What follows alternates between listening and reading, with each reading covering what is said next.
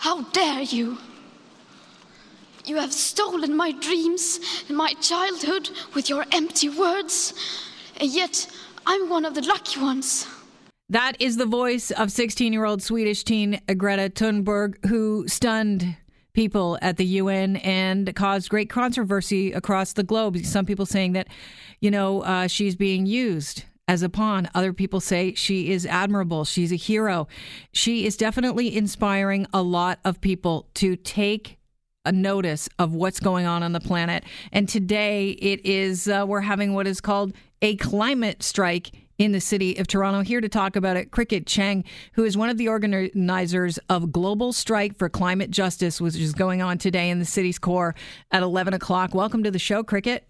Hi, good morning. How are you? I'm fantastic. So, what exactly is a climate strike? So today we are joining with millions of youth around the world who are walking out of their schools, as well as their adult allies who are walking out of work, um, calling for climate justice and calling for an end to the era of endless extraction. This was inspired by Swedish teen Greta Thunberg with her uh, hashtag Fridays for Future movement. She decided to not go to school every Friday, correct? That's right.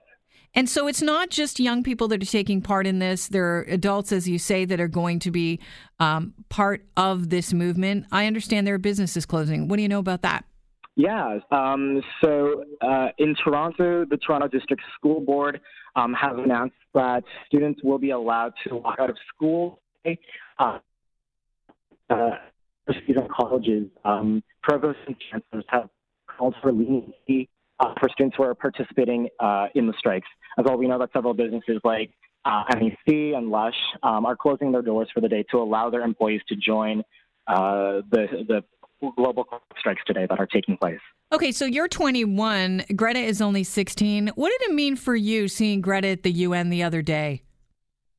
Uh, I think it was a really powerful reminder for those of us who have been doing this work um, for a while um, those of us who have been calling for an end to the era of fossil fuels and calling for a just transition towards a 100% renewable, uh, zero carbon economy. This is a really powerful reminder of the collective power that young people have when we organize. Um, never before have we seen greater powers.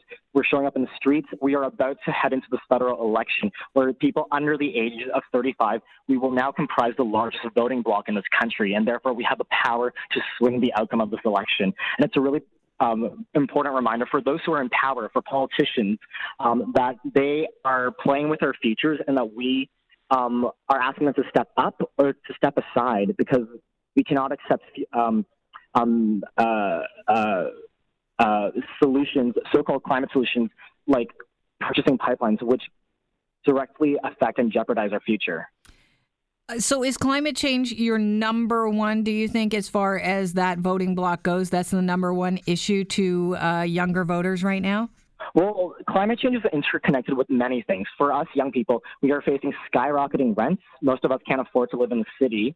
Um, we are also being saddled with immense amounts of student debt. And now we know that we're facing climate breakdown. And so, on all fronts, um, there is a lot of uncertainty and instability and precarity. And so climate change is among the top issues, but we recognize that all of these issues are interconnected. When we talk about transitioning away from the fossil fuel economy towards a 100% renewable economy, this has to be a transition that leaves no worker and no community behind. We're calling for things like um, adequate funding uh, for our schools so that we can retrain workers who are in the oil and gas industry so that they can have good, decent, well paying unionized jobs in this new um, zero carbon economy. We're calling for things like increased investments in healthcare and education. These sectors are low carbon, right? Um, they are not extractive industries, but they primarily center on caring for one another. Um, and this is the future of the economy. And so um, it's not simply that we're, so it's not just about transitioning our energy systems um, to 100% renewable. It's also about reorganizing our society so that we can all live good and decent lives. The UN report uh, just came out, and basically, uh, you talk about a breakdown right now with climate change. They say we have 10 years to turn this around. Mm-hmm. Is this march about hope? This, uh, this march is absolutely about hope. It's about having the political courage to mobilize our country in a way that we haven't seen since the Second World War. It is completely possible. We have all the solutions. We have solar, we have we have wind, and we are able to move our energy and our energy system and our economy away uh, uh, to break free from the grip of oil, coal, and gas. Um, and we have a decade to do that. Um, and what we're calling for is this massive undertaking that will help stop climate change and create millions of good green jobs in the process um, that will leave no worker and no community behind. And so for me, this is a really exciting time to be organizing. Um, and we know that we're out here in the streets so that our political leaders do not let us down. Speaking of political leaders, we've got Elizabeth May, you have Jagmeet Singh, you've got the Prime Minister marching along with you. Apparently, Andrew Scheer's not going to be marching. Uh, you know, some people could look at it and say Andrew Scheer might be the only uh, one that's being honest about the intentions. He doesn't want to uh, you know, align himself. You know, you're talking about Trudeau aligning himself with this march, but he's the guy that's all in for the pipeline. Yeah, um, I think as young people head to the polls, um, we can call out hypocrisy when we see it.